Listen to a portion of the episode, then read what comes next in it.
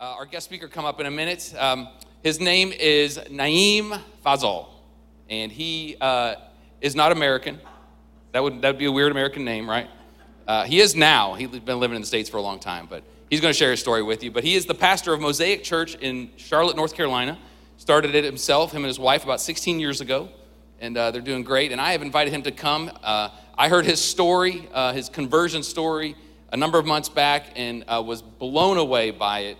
And I just knew right away that it would be an incredible encouragement for our church for him to come and, and share this morning and encourage you uh, with what the Lord's done in his life, but uh, also what the Lord wants to do in our life. So, I don't want to take up any more of his time, so without further ado, would you guys make him welcome as he comes to share the word this morning?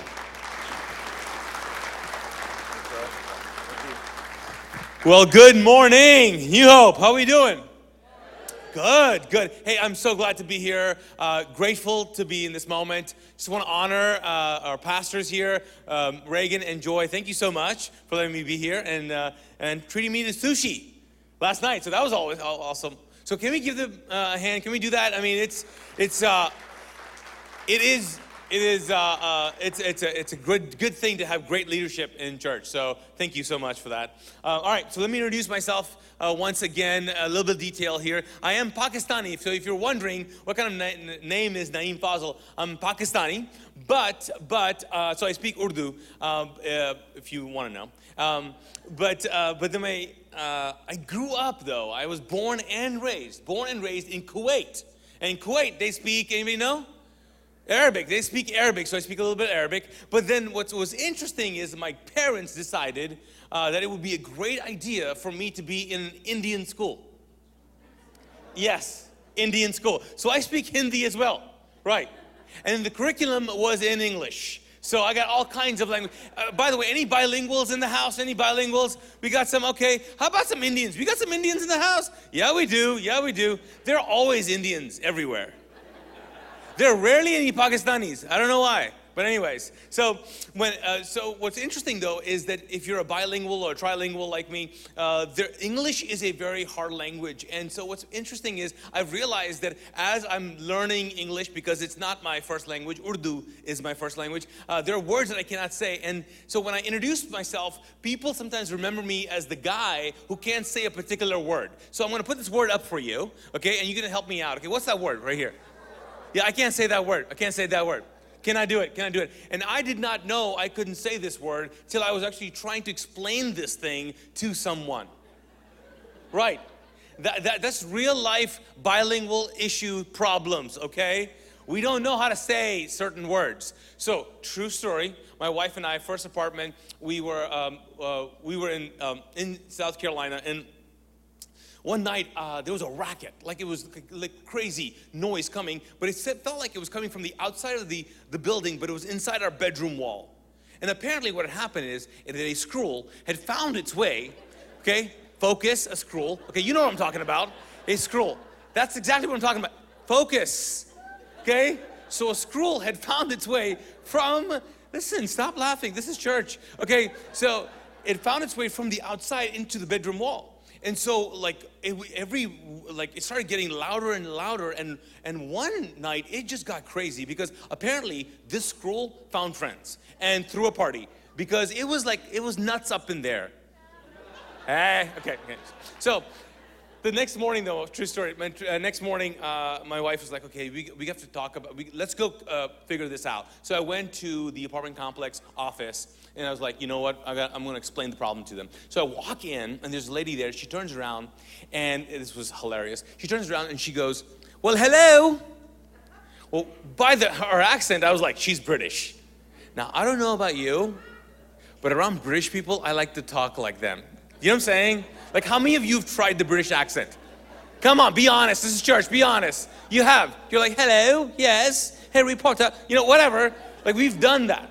So I don't know if I did this, but I think I did. I will. I said, well, hello to you too. And she said, she said, what seems to be the problem? And I'm like, well, I'm in 9B, and we have a scroll problem. And then when I said scroll, she was like, I'm sorry, you have a what? And I'm like, oh gosh. I said, scroll. We have scrolls. She goes, I'm sorry, you have what? I said, scrolls. we have scrolls. We have scrolls.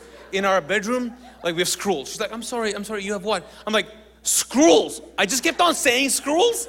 And she was like, I'm sorry, I'm, I'm not quite sure what you're saying. I'm like, tree rats, okay? We have tree rats in our bedroom wall. Please help us out. And I kid you not, she said, Well, we'll see what we can do about that. And I was like, Well, all right then. And I left, and she had no idea what I was talking about. I called my wife, I'm like, Hey, you gotta do this. I can't do. And apparently, I can't say scroll. And she's like, What? I'm like, Whatever, you know what? Just, just do this, figure this out. And I tell you this is because I think I don't want, I don't want you to leave here going, I don't know what he was talking about. Because I believe that, that, that you might be, some of you might be facing something that you've never faced before. And this morning you're here, you're listening, you're watching, and God wants to say something about that thing to you. Like there's this, there's this issue, there's a choice that you have to make, and you're like, I'm not quite sure what I need to do. For others of us, you might be in a place where you're like, I don't know how this situation in my life or this season in my life is actually going to come out uh, for, the, for, for, for, for good. I'm not quite sure how that's going to work. So you're here maybe this morning and you're wondering, you know, could God be speaking to me? And I want to say that I really believe He is. In fact, I want you to leave here knowing this that God wants you to move from a logical faith to an irrational confidence in Him. A logical faith is a, a logical faith where, where you go, I know what could happen, and so I'm going to pray for that. It's, it's, it's, it's you. It's you praying for the things in your life. It's, it's a logical faith. Right now, you are praying for things, and you know what you're praying for, and you know the, to what degree you've prayed. But the truth is that God is able to do immeasurably more than we can ask or imagine. So that's the God, and that's the reality that God lives in. And so you and I might be praying in a logical faith and living in a logical faith. And maybe, just maybe, God wants to move you from a logical faith to what I call, like I said, an irrational confidence in God's power to work in you and through you. It's a supernatural power. It's a, it's, it's, it's, a, it's a power that does not make any, any sense. See, logical faith is like the, the stuff that, that, that makes sense, and then you have irrational confidence. Now, have you met people like that, by the way? You met people like who, who have just have big faith? Like they just believe anything. They just believe that God's able to. Does, aren't they annoying sometimes? Like, let's be honest, right? You just want you want to slap them. You're like, stop. They're like, no, no, God can do anything. Like they'll say something and they'll believe something, and you want to worry for them. You're like, you you believe, I'll worry. Everybody's got to be do, doing their part. I'll worry, okay? Because I don't I don't think this will ever work out, and they're just convinced that it will. Could you be that? Were you that? Like, did you live in an irrational confidence and then something happened and now you're actually back to a logical faith? Things just have to make sense and things just have to work out. And honestly, your prayers are really about things just working out. And you, that's what you're, you're just hoping and praying for that. Just things will just work out. The season will just end. This, the, this, this, this person will turn around. I'll get the call back. I'll, I'll do this. This is it. This is the kind of life you're living. Could it be possible that God wants you to move from a logical faith to an irrational confidence. Because when you step into an irrational confidence in Him, you actually begin to realize who this God is and how He wants to work in you and through you. So here's what I want to do I want to take you to a passage of scripture in the New Testament. Okay? It's, uh, it's book of Matthew. Can you say Matthew? Matthew. All right, so if you got your Bibles, if you got a, uh, if you got a device, if you want to scroll through it to it, it is uh, Matthew chapter 8. Matthew chapter 8, we're going to start with verse 5.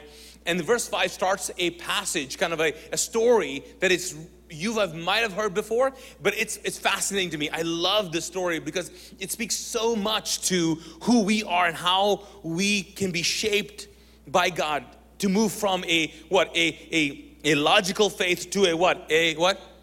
Irrational confidence. So let's just jump right in. It says here, verse 5, that when Jesus had entered Capernaum, a centurion came to him, asking him for help. Let's just stop right there. We'll just kind of go verse by verse a little bit. So, what happens here? This is Jesus, and he's entered into Capernaum. He's basically in the middle of his ministry. He's done some amazing things, he's done all kinds of miracles. People have heard about him. He isn't just come out. No, he's been doing some really amazing things. So what that means is, is that people have been following him. and disciples have been around him, so he's well into his ministry. People know what he's doing. So, what's also happening is that there's a lot of criticism that's happening from the Pharisees, coming from the Pharisees, but there's also this, this heightened awareness from the Roman people that Jesus, this Messiah turned rabbi, or rabbi turned Messiah, or whoever, is doing some crazy things. The stories of miracles have spread. Just want you to know that. That's the context. So, the context is Jesus enters in and he's doing his stuff. So, there's disciples there then there are people there who need healing as well. Okay, so let's just do this. Let's for funsies. Okay, this group is all disciples. Okay, make some noise. Make some noise. Can we do that? Okay, great. Okay, these the disciples. This is the people who need healing. Make some louder noise. Like, come on, like you really need a healing. Yeah, because you guys, you need healing, right? How much? How badly do you need healing? Yes, you do. Yes, you do. Yes, you do. You're like, this is church. What's happening here? Okay, okay, let's let's go with the story. Disciples? Oh, okay, okay, okay. There's Peter right there. Woo. Okay. Okay, and then you've got the crowd, people who need healing. Okay, okay, okay, we're done playing the game. Okay, we're done. I'm just joking. So he, here's what happens. A centurion walks into that moment Jesus is obviously with his disciples, but also healing people. And what happens is the centurion comes to him and he says, This, Lord, he said, My servant lies at home, paralyzed, paralyzed, what? Suffering what? Terribly. Okay, let's just stop right there. So here's what happens the centurion, who is not Jewish, he's Roman, he walks into this moment where Jesus is doing his stuff and he says, Lord. He doesn't say, Hey, what are you doing? Stop it. He says, Lord, I need your help. My servant, like, I need your help. I need you to do something for me. Which is crazy because if you're the disciples, you're like, uh, okay, I thought we were gonna get busted. Why? Because the guy is a centurion. Or who's a centurion? A centurion was a guy who had 200, about 200 soldiers that would report to him. Roman guy, an official. Okay? So the disciples were like, oh, we were about to get busted. Good thing he said, oh, he needs some help. Now, if you're the ones who need healing, you're like, uh, find your own Jesus. Really, you know what I'm saying? Like, get your own. Jesus is Jewish. Like, so, Jesus for the Jew, Jesus for the Jewish people. That, I mean, we're not doing this. So he comes in and says, hey, I, I need your help. So verse 7, this is what Jesus says. Jesus said to him, shall I come what? And heal him. Shall I come and heal him? Now, let's stop right here. You're the people who um, needed healing, right? Okay, could you imagine hearing Jesus say that? Should I come and heal him? By the way, you need healing and you've been waiting around for a long time. Have you ever been waiting around in line and then they stop it? They walk away, oh, we're done now? You're like, you're gonna lose your Jesus right there, right? So these people are like, I'm sorry, what? I'm sorry. It's like if you're even blind, okay? Not to, like, if you're even blind, you're like, hey, someone stop him. Like, I heard him. He said he's leaving. I've been waiting forever. No, let's not do that. The disciples are confused. We're like, we just got here. What, why are we doing this? Why are we doing this? But Jesus says, Shall I come and heal him? And then the centurion starts talking. And he says this in verse 8. He says, Hey, Lord, Lord, I do not deserve to have you come under my roof. Which the disciples were like, A what? Amen. You don't deserve that.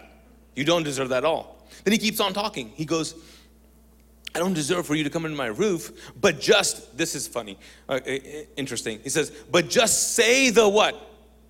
Just say the word and my servant will be healed. Which, to which, the disciples are like, uh, excuse me, that's not how it works. Okay, we've been around and we we do all kinds of stuff to, for healings. Like the one time Jesus spat on the ground for a long time and then made mud and he put it on guys' eyes. Like, no, you don't just say the word and, you know, it happens, okay? And then we had the guy walk away and we did this and we did, there's a lot of stuff. You just, Jesus is not Alexa. You know what I'm saying? Like, you don't say, play healing. And that's, that's not how it works, okay? Okay, we, we, there's no wireless connection. This is a hard line. Jesus is hugging the leper. This is in, we're in it. This is not like just say the word. No, no, no. So the, so the disciples are like, this is not how it works. Now, if you are the ones who need healing, you're like, uh, I'm sorry, say the word and my servant will be healed. So are you telling me I didn't have to stand in line? Like I could have called this in? You could have had a Zoom call and then, then be done? Like, what? Like, so everybody is confused. Everybody's confused. Like, what? What was going on? Since the centurion, though, he's trying to get to a point. He goes, Hey, I don't deserve for you to come, but just say the word and my servant will be healed. And then he says this, which is, I, this is so, this is so awesome. He says, the centurion replied, no, he says, he said this, verse 9. For I myself am a man under authority with soldiers what? Under me. I tell this one, go, and he what? He goes. And I tell that one, come, and he what? Come. I say to my servant, do this, and what? He does it. He does it. So he's so the centurion is saying, hey, just so you know, I just kind of just, just so you know, like I, I'm a, I got people who do my stuff for me. So I tell this guy, hey, I'm, I'm thinking of a falafel sandwich today. Okay, go get me one. He does it. Extra hummus, please. Yes, it's happening. I tell this one, hey, give me this. It's happening. It's happening. You know why? You know why? Because I have authority over them. And they have to do what I tell them to do. You know why? Because I actually represent a bigger authority. I represent all of what? Rome. So they have to listen to me because it's a pecking order. Does that, does that, make sense? He's a centurion. He's like, like, I have authority over people, not because I've been given authority, but, but because I what? Represent a bigger what? Authority. And the centurion says this. He says, Jesus, basically, I think you're just like me. And I'm, I'm sure the disciples are like, no, he's nothing like you. Right? He's like, no, I think you're just like me. See, I have authority over men. I think you have authority over healing and sickness and death. I think you can just tell sickness to go and it has to listen to you. I think, I don't know, I don't know, because I didn't grow up Jewish, but I'm just telling you, I've been watching you, and I think you could just say to healing to come, and it has to come. And it has to listen to you because you have authority, but there's more. You represent a bigger authority. I don't know, but I think you represent God Himself. And if you just tell peace to come, it has to listen. Now, exactly, we're like, oh wow. The, the crowd is like, oh my gosh. And then Jesus himself, what does he say? What does he say? When Jesus heard this, verse 10, when Jesus heard this, he was, he was, help me out with this word, he was, say it loud, he was what? Amazed. Amazed. The word there is thaumazo. Like it, he was like, oh my gosh, stop everything. Hello, watch this. Everybody stop. Look at this. He was amazed.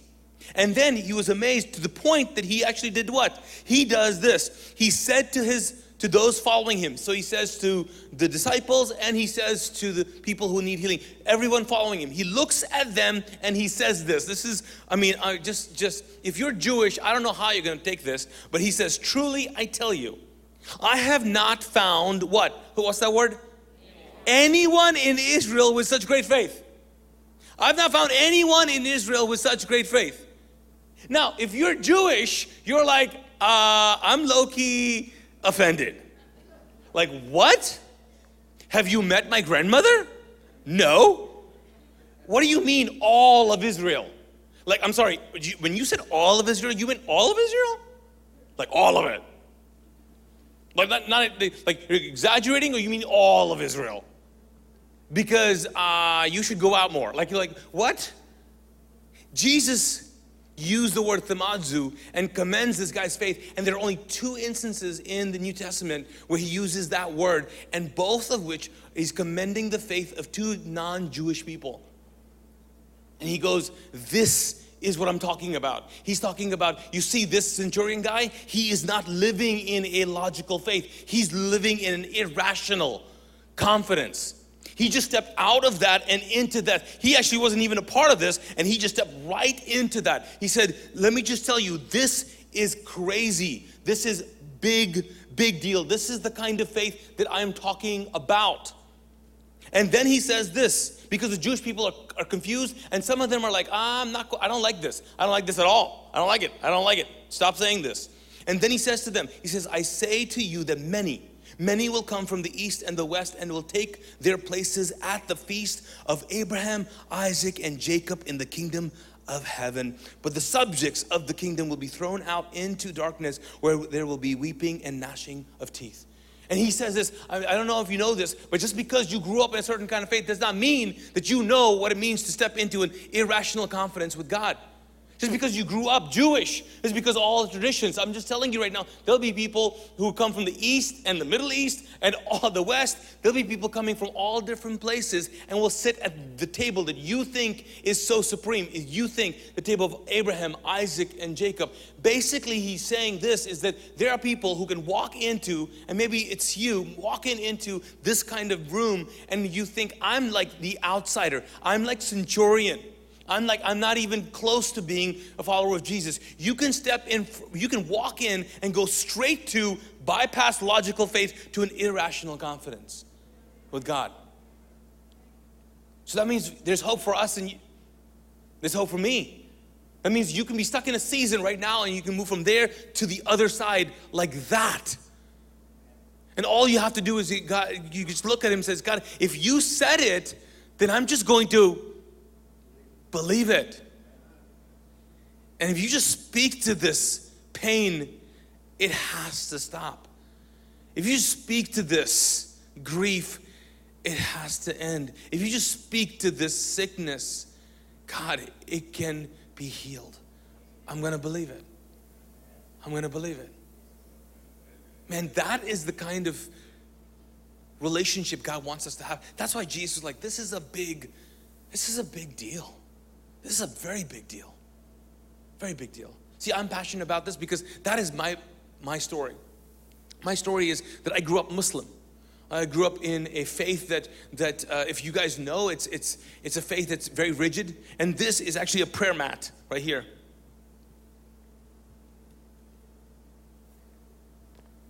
And this prayer mat is very a great illustration of the kind of faith that some of us live in. Because in Islam, my relationship with God was on a mat. I prayed to God on this mat in a particular language, in a particular time of days, day, uh, times of day, a particular way, direction, uh, in a particular language, and that that was it. And so my relationship with God was in this. I had to speak in Arabic because all the prayers in, in, in Islam are in Arabic. And that was it. I think for some of us, we live a life, even if as followers of J- Jesus, in a confined reality where we just go, This is my relationship with God, and this is it. And that's, that's all that God can do. And I didn't realize that God wanted us to move from this to, to a irrational confidence, knowing and understanding that God is limitless in his ability to move in us and through us. So as when I grew up in that, that's all I knew. So I grew up with two brothers and two sisters. My older brother, though, uh, his story is interesting because he um, got accepted from Kuwait. Uh, when he graduated from high school, he got accepted to, the, to a college in the States, in, in South Carolina. And it was, it, was so, it was so exciting for us. But the school he got accepted to was called Spartanburg Methodist University. Right? Anybody know what Methodist means? Right? Well, we did not know. So we are like, Methodist, okay, okay, America, let's go. So we sent him, we sent him to America. No idea, no idea where he was going. We're just so excited, we're pumped. So the next summer he comes back, he gets me uh, one day and my sisters, because uh, I have two sisters and another brother. He gets us and he goes, Hey, listen, I want to, want to let you guys know that I am a born again believer. I'm like, I'm sorry, you're a what? You're a born who? Huh? What? And he was like, Yeah, I believe in Jesus. I'm like, Jesus, who? That guy? Like the white dude, long hair? What? What? What? What are you do? What are you talking about? He's like, I believe in Jesus. I'm born again. I'm a Christian now, and um, I'm going to tell mom and dad. So now my my sisters are crying, and I'm like, I'm like, and I grab him. I kid you not, I grab him, um, pinned him against the wall, trying to kill him. And I was like, Oh no, you're not. Uh, you're not gonna do you're not gonna do anything like that. Cuss him out. It was a big deal. It was so kind of um, emotional that he did not tell mom and dad. So he went back to the states, and I was like, you know what? You do your own whatever, whatever, and he's you're dead to me kind of thing, and uh, we're just gonna live our life. And so a couple of years later, Iraq, this is in the 90s, Iraq invaded Kuwait. If you guys remember that, the first Gulf War. So we were in Kuwait. So we were trapped there, and then we just stayed there, and we were there throughout the occupation of Iraq uh, as it took over, and I got all kinds of stories. And then it, uh, then we stayed there through, through liberation as well. And in 1992, I got a chance to like, like okay, um, figure out what I was going to do. Things were coming back to normal. We could leave the country. And my, my dad comes to me. He's like, hey, listen, you didn't graduate from high school. And uh, what do you want to do? And he said, I can probably get you a tourist visa to come to the States. And I was like, all right, let's, let's do that. Let's do that. And he was like, you sure you want to go to the States? And I was like, yeah, I do. I've been watching a lot of uh, movies, and yes, I do. I want to come to the States. I want to come to America. So I was like, okay. And so I did not tell him that my brother was this Jesus freak guy. No, because I'm smart. And so I was like, no. So I, I show up, and this is funny though. So I actually I actually fly into Miami. Okay, I don't know if you guys know this. So I'm excited about coming to America, and I fly into Miami. I don't know if you guys know this, but everybody looks like me in Miami. Like I'm like, what? and they're all speaking a different language. I was like, this is the wrong country. This is, this is the wrong country. And they're like, no, no, no, no, no. There's the white people live, you know, they live in the South or whatever, you know, whatever. We got we, and so I took a Greyhound bus from Miami all the way to Charleston, South Carolina, where my, dad, my brother was at that point. And man, I got all kinds of stories because the, the Greyhound bus left me. Oh my gosh, I, I, got stories. That's why I wrote a book. I'll talk about it later. But it's crazy story. Finally, I get to my brother. This is in Charleston, South Carolina. And uh, I know he's a Christian guy now, and I meet his friends, and they're all Christian. And then they invite me to this thing called FCA. Anybody hear of FCA? Okay, Fellowship of Christian Athletes, right? So I'm like, okay, whatever. And he's like, hey, you should come, blah, blah, blah. I'm like, is it Christian? And he was like, yes. I'm like, not interested. I'm good. I'm good. And then he was like, Hey, there's just a lot of cute girls there, though. I kid you not, that's what he said. And I was like, I'm really interested. I'm really interested. I am. And I played soccer. So, so I show up to FCA as a Muslim, okay, you know, work my, you know, just do my thing. And um, um, I had a seriously thick accent, so I got no luck there. Anyway, so, and it's not one of those great, funky, cool accents. You know what I'm saying? French is cool, but Indian, I mean, you know that. Pakistani, not hot. Anyways, so I'm like, I'm trying to figure this out. And I started attending, and that's where I hear about uh, Jesus. I hear about this gospel. I hear about the this, this God who insists to be called Father, that sent his Son to redeem the world, to re- restore humanity back to him, where he removed this idea of religion. Uh, that we did no longer need to go to a building. We need, no longer need a mediator, that Jesus was the mediator, and that, that we actually became the building. Like we became the temple of the Holy Spirit, that His presence lived inside of us, so we could have an open relationship with Him. And that blew my mind. I was like, this is not, God is never that personal. As you have any idea of Islam, Islam, the divine and the humane does not really connect. And so I'm like, this, this doesn't make any sense. God is not that personal. God is not that interested. And he and my brother was like, no, no, no, he is. And so I heard the story, heard the story. And then my brother began to tell me, he's like, hey, listen, if you ask Jesus to reveal himself to you, he'll do it. And I was like, You're crazy, man. You're nuts. It was irrational. I said, You're telling me that the God of the universe, okay, uh, his son, like, would show up in this world for me. And he was like, He'll do it. I'm like, you are, you, you, you should be on medication. You know, like, like that's what I'm thinking. And then he was like, it, he'll, he'll do it and he was his confidence was so annoying you know i'm like he's like oh i don't like you but i like your confidence. And and so one tuesday night at fca i looked up after you know during the service or whatever and i looked up and i said you know what? If this any of this is true i want to know. And that was my prayer. That was it. I don't even know if you call it a prayer. Three nights later, I'm in my room trying to fall asleep, and this is where the story gets really crazy. I'm in my uh, in my bed trying to fall asleep, and all of a sudden, Something grabs my sh- shoulders, drags me, and pins me to my pillow. Like the room begins to change, my heart starts racing. I feel like death has walked in. My body begins to re- react. I'm trying to get out of it, and I find something that just paralyzes me. The only thing I can move is my neck, and, I, and my eyes are open. I mean, the lights aren't even shut off. I mean, I'm not even asleep. So I'm thinking, what's going on? What's going on? And so I'm find myself just pinned down, and then I see the room is like changing. It's strange. I feel like I'm walking into a different dimension. I don't even know what's going on. And and then all of a sudden I'm like, I'm like, okay, I gotta do something. So I start screaming in every language I know. You know what I'm saying? I'm like, I'm screaming and everything. And then I'm hoping my brother who's in the other room you know, hears me. And so the door finally opens up, and I'm like, oh my gosh, thank you. You know, my brother heard me. But the door opened up, and in walks this, I kid you not, in walks this, this demon. Now, I'm Muslim. We're not into demons. You know what I'm saying? We're not into that.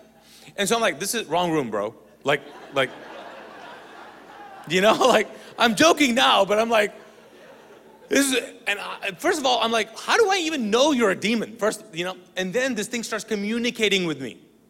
And I'm somehow, I speak the language, you know? And he's like, he's like, I'm gonna kill you. You're gonna die tonight. And I'm like, oh yeah, I believe you. Yeah, you're big. You can take me. You know, like, I'm like, so he comes closer, closer. Friends, I am freaking out to the point I'm like, okay, who did I tick off? Who did I tick off? Like, I did. I said a lot of things about Jesus. I definitely made fun of Jesus for sure. I'm so sorry. I went to FCA, which is not a good thing because as a Muslim, you're not supposed to go to Christian events. Like, come on, hello. So I'm like, okay, I just ticked off everybody. So it gets closer. I'm like, maybe this is Allah, maybe this is Jesus. He looks nothing like the pictures, but I'm not quite sure. It gets closer, closer. I am about to lose my mind. And I'm like, what is going on? And at this point, friends, I am praying to every God out there. Like now I'm like Allah, Buddha, Oprah, Kanye, I don't know, whatever. Like anybody, anyone listening, help me, you know? So it gets closer, closer, closer, and then reaches my bed and let's go. Like whatever was holding me, let's go. And I'm like, what just what just happened? It felt like like something just just snapped and just it all stopped. The room is still crazy, it's still evil. I would get up and run out of the room, wake up my brother, and go, What'd you do? What'd you do? And he was like, What do you mean? I said, Did you put something in my drink? I'm like, this crazy questions I'm asking him. He's like, what, what, what happened? So I tell him what happens. And he goes, Oh. And he's, he's smiling like he planned this whole thing. Like, I'm like, Oh. I said, what, What's going on? I said, This can't be true, right? This is not real, right? I said, I was dreaming. He was like, Oh, this is real. Which is not comforting, by the way. And so he was like, This is real. And he goes, Oh, it's in the Bible. I'm like, I'm sorry, it's in the what? I'd never read the Bible, never held the Bible. He's like, It's in the Bible. Like, like, what do you mean it's in the Bible? He's like, Well, Jesus and demon stories and all that. I said, I don't, what? So he begins to tell me that, and then begins to tell me what spiritual warfare might look like and what uh, Satan might be doing, and this and that and that. And I'm, I'm like losing my mind, and I just stop him and I go, Listen, I have some serious demon problems, which like, seems weird even saying that. But I just, I need some, I need some serious help. And he'll say, he said something to me that I'll never forget. He said, There's only one person I know who has authority over demons and angels. And I said, Who? He goes, Jesus. And I go, Well, all right then. Let's get him. I'm like, I don't know what I, I was like, let's get him, invite him over. I don't know. You know, add him on Facebook. What, what do you do? Like, what, what do you do? And uh, he goes, You want to pray? And I'm like, Yeah, let's do this. So we get on, on the floor, and he's, he says, Okay, why don't you repeat after me? And I stop him and I go, Hold, hold, hold.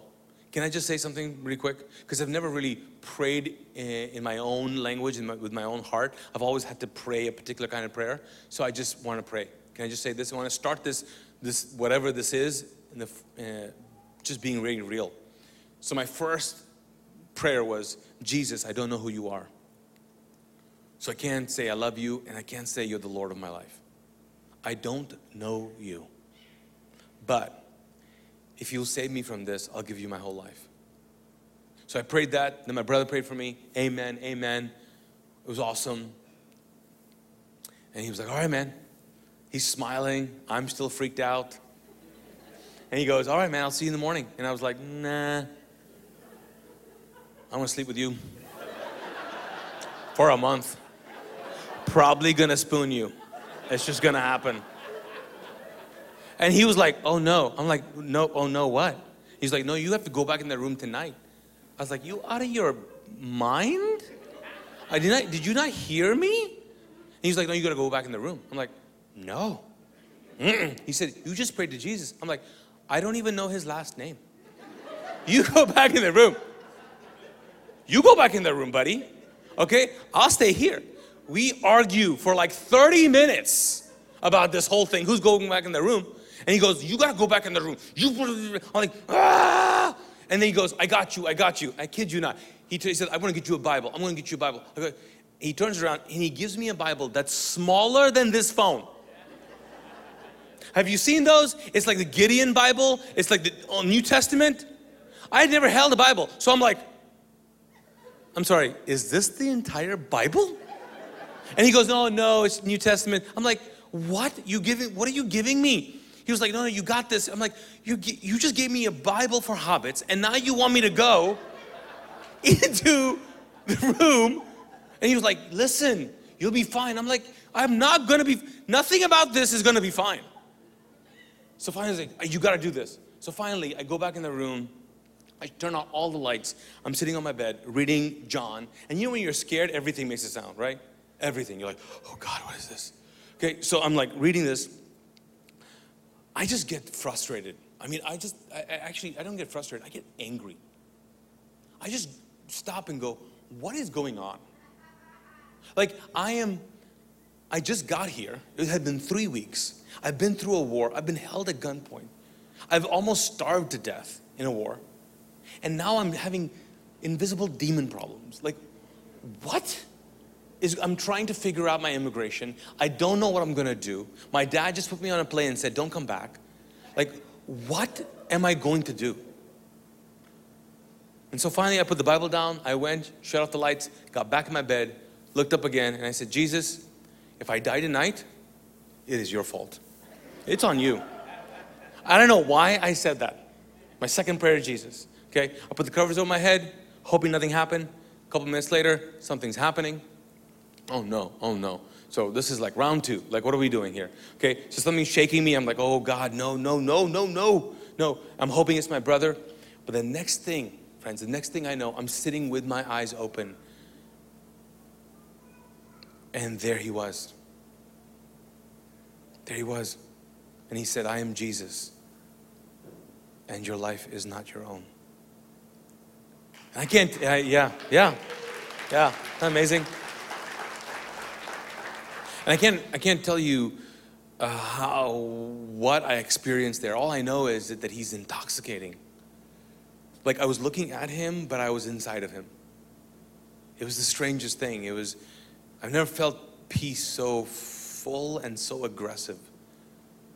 Um, I couldn't keep my eyes off of him, but I couldn't keep my eyes open and he, I, I, knew that in this physical body, I could not be in, in, that moment for long. But I was just trying to hold on to it. I'm like, just trying to look and see. And I fell asleep. I woke up the next morning, and I kid you not, I had a download. I was like, okay, I'm supposed to be in ministry. I had no idea what that meant. Um, and that my life was not going to be what I thought it was. And then from then on, friends, my life has not been. And God has done some amazing things in, in my family. The next year, my sister showed up, and I'll, i think I have time to tell you one more. You guys have time for one more story? Okay, okay. So I just want to let you know that I had so many supernatural stories that finally I actually had to put it down uh, in a book. So all the stories that I, I wish I could tell you about just so such supernatural things about God, it's in that book. So my sister comes the next year, and she gets accepted. Now she's a Muslim woman uh, with, who wore hijab all her life comes and gets admitted to, like, gets accepted to a college, the same college at the College Charleston, and he's coming. And I'm like, I cannot believe this is happening. This is this is uh, outrageous. This is irrational. Okay, she gets accepted. She comes in, and now we pick her up from the airport. We pick her up, and man, she comes, and we are so excited. I mean, I haven't seen her in a couple of years, and man, we are so so so glad to be together and so that night we're about to fall asleep and all that and and uh, and, and I, i'll never forget this and then right when we were trying to fall asleep my brother was already asleep and she goes hey uh, naeem you awake and And I'm like, Yeah, yeah, yeah. And she goes, Are you like, are you like Mahmoud? Which is my older brother. Are you like Mahmoud? And I'm like, uh, yeah. Uh, she, I said, what do you mean? And she goes, you know what I mean. Are you like him? And I go, okay, let's talk. So we walked out of the bedroom, sat down, and I told her the whole story I told you. And she flipped out. She flipped out, crying uncontrollably, flipped out, mad at me. I can't believe it. I don't believe any of this. I can't believe any of this. I can't, cannot do it. She did not, she stopped talking to me. That night, first night, she stopped talking to me. And we were close. She, she didn't talk to me. Like, she, you know, have you ever been in a fight and then you're not, you're like not talking to them, but you're in the same house? It's like, can you tell so and so, the blah, blah, blah. I'm like, just tell me. Just tell me. So I did this for weeks she was not talking to me. No direct conversation. Tell Mahmoud to tell me to do. I'm like, what is what is what, what's happening? Guys, guys, that that week or week and a half was like, and that, that turned into a month. It was so hard for me because I'm like, what are you? What's going on? I give my life to you, Jesus, and now my own sister won't talk to me. And then I'm like, first of all, first of all, your older brother started all of this. So the guy you shouldn't be talking to is him, right? He started this mess. So I'm like, why are you not talking to me? It affected me so much. I'm like, what's God, what is God doing? And in that moment, I remember God moving in me because I was, I was seeing God move supernaturally, but I did not know that God could use me and could, could, I mean, He was working in me, but it's amazing when God moves through you, right? And so, this is like uh, about a month later or so, people have been talking to her. She has friends now who are Christians and all that because she's in college and all that. But but she's not talking to me. So we end up. It's a Saturday night, and we are downtown Charleston and at a Chili's. At a Chili's, okay, friends. We just sat down. We just ordered some food. We're waiting on our food, and all of a sudden, I hear a voice. I hear a voice that says, Go take your sister out for a walk. She's going to come to me. And I'm like, this is the first time I've heard something like that. I was like, I'm sorry, you, who, what, what? So now I'm having a conversation with God, and we're all sitting there, and then he goes like, go take your sister out for, I'm like, she's not even talking to me. She's not listening to me. What do you mean, go take her out for a walk? What are, what are you talking? So I'm arguing with God. We're sitting at this table here waiting for our food. And she's like, he's like, go ask your sister to go for a walk right now. So I turn to my sister and I go, hey, so you want to go for a walk? Everyone at the table is like, what just? So my friends are like, we just ordered food. What do you, what do you, what do you want to go for a walk? I was like, just shut it. You want to go for a walk? She hasn't talked to me in months. Uh, she goes, Yes. And I go, Okay, all right then, let's go. I have no idea what I'm doing. So I walk out of the restaurant. I walk out. The minute we walk out of the restaurant, she breaks down crying uncontrollably. Did I tell you it was Saturday night? So a lot of people there. Let me just tell you, ladies, here's the thing. Here's the thing. Ladies, if you're walking with us and you're crying uncontrollably, the world thinks we did it. Do you know what I'm saying? Have you ever walked with a lady who's crying uncontrollably? It is, it is like, oh, I, I didn't do this. Like I want to hold a sign that says, I'm not with her. I, I didn't do this. I didn't do this. And I'm Middle Eastern anyway, so they're like, oh, you probably, what? I'm like, no, no, I didn't, I'm not. I didn't do this. So we're walking. She's crying uncontrollably. I'm embarrassed now. I'm like, I don't want to be around you. Like, what? And I'm like, what is this walk thing? What, what's happening? She's crying uncontrollably. We walking, we walk a couple of blocks, and then I see an alley, and I'm like, you know what? That's the dark alley. It's safe. Let's go in there. So I, literally, I kid you not, I go in there. I was like, she's like, what, what do you? I'm like, just go in here because there was no one there. So I'm like, go into this alley. We're in this alley, and I go, what is going on? And she starts talking, and she's crying, and she can't, I can't understand her. She's like, I don't know, da da da. I'm like, what is happening? And then the voice is like, okay, okay, it's happening, it's happening. Come on, now it's gonna happen. Let's let's do this. And I'm like, do what? I don't even know what I'm doing.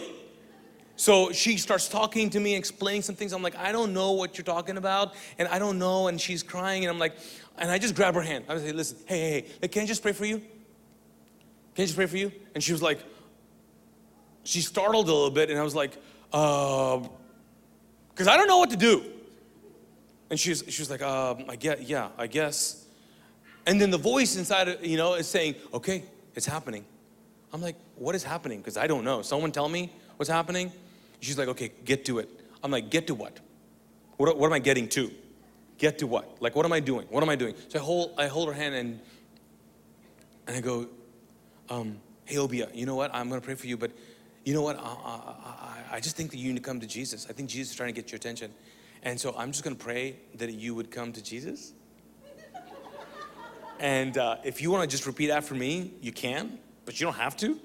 You know, if you have the time, like, you know, like just, you know, whatever. And she's confused. I'm confused. We close our eyes, and I don't know what happened. I don't know what happened. I start praying. She starts repeating after me Jesus, I give you my life. I've seen, I mean, she just goes all in. I mean, we keep on praying, praying, praying. I don't know what happens. I go, eh, forgive me of my sins, fill me with your spirit. I mean, just the whole thing. And I, I go, Amen, Amen. And um, she, she, I open my eyes and she just falls to the floor. She's on her knees. And I'm like, is this supposed to happen? Like this, is this, this is my first one here. Like what? Like that was a serious prayer. That was pretty good. Like what, what's going on? So she's on the floor. I'm like, okay, what's happening? What's happening? And then a couple of minutes later, she gets up and she says, I'm free. I'm free. I know. And I, I wish I could tell you stories of next year when my younger sister showed up and oh my gosh the story there. But can i just stop right here? Because i could tell you story after story about a god who moves in the irrational. And too often i think this too often we live in the logical. And so what if what would it look like for you to pray about this need that you have this season these people in your life? What if you would pray some irrational prayers what would it look like for you to step into irrational life? What would it look like for you to believe that if God just said that He would do it? What would it look like for you to, to believe, really believe that, that this God who did this stuff and does this stuff in Naeem's story and Naeem's family, He's the same God who lives in me. He's the same God who wants me. And it's the same spirit that raised Jesus from the dead, and same spirit that spoke to me is the same spirit that lives inside of you and could live inside of you if you ask Him to? What would that life look like? Because I tell you what, the life you want to live, based on who you are and what you're capable of, logically can't happen. But irrationally, it can. The peace you desire lives in the irrational part.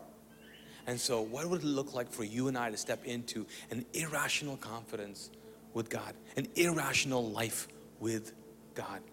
Just believing, just believing, God, if you just say the word, if you just say the word, it'll happen. Can I pray for you? Lord God, I thank you so much for tonight. I mean, today. I thank you for, I thank you, God, for moments like this when, we were, when we're reminded that you are able to do immeasurably more than we can ask or imagine. Through your power that lives in us. To God, you are moving us more and more to believe in you. God, sometimes we wonder, what we, what are you doing in our lives? The reality is, you just want us to trust you more. That's all you're doing. Trust that when you call us to live a certain kind of way, that it is the right way. When you call us to do this particular thing, it's not just obedience, God, because this act of obedience will make us into the person we were created to be. God, for some of us this morning, we've got to step into that to begin to live a life that has an irrational confidence in your love and your power, your grace and your mercy. That God, you are able. You are able. God, I pray that we would no longer be confined to religion. but God, we would be living in a place where you've you've erased all the boundaries of what is possible in our life. God, I pray that over us in Jesus' name.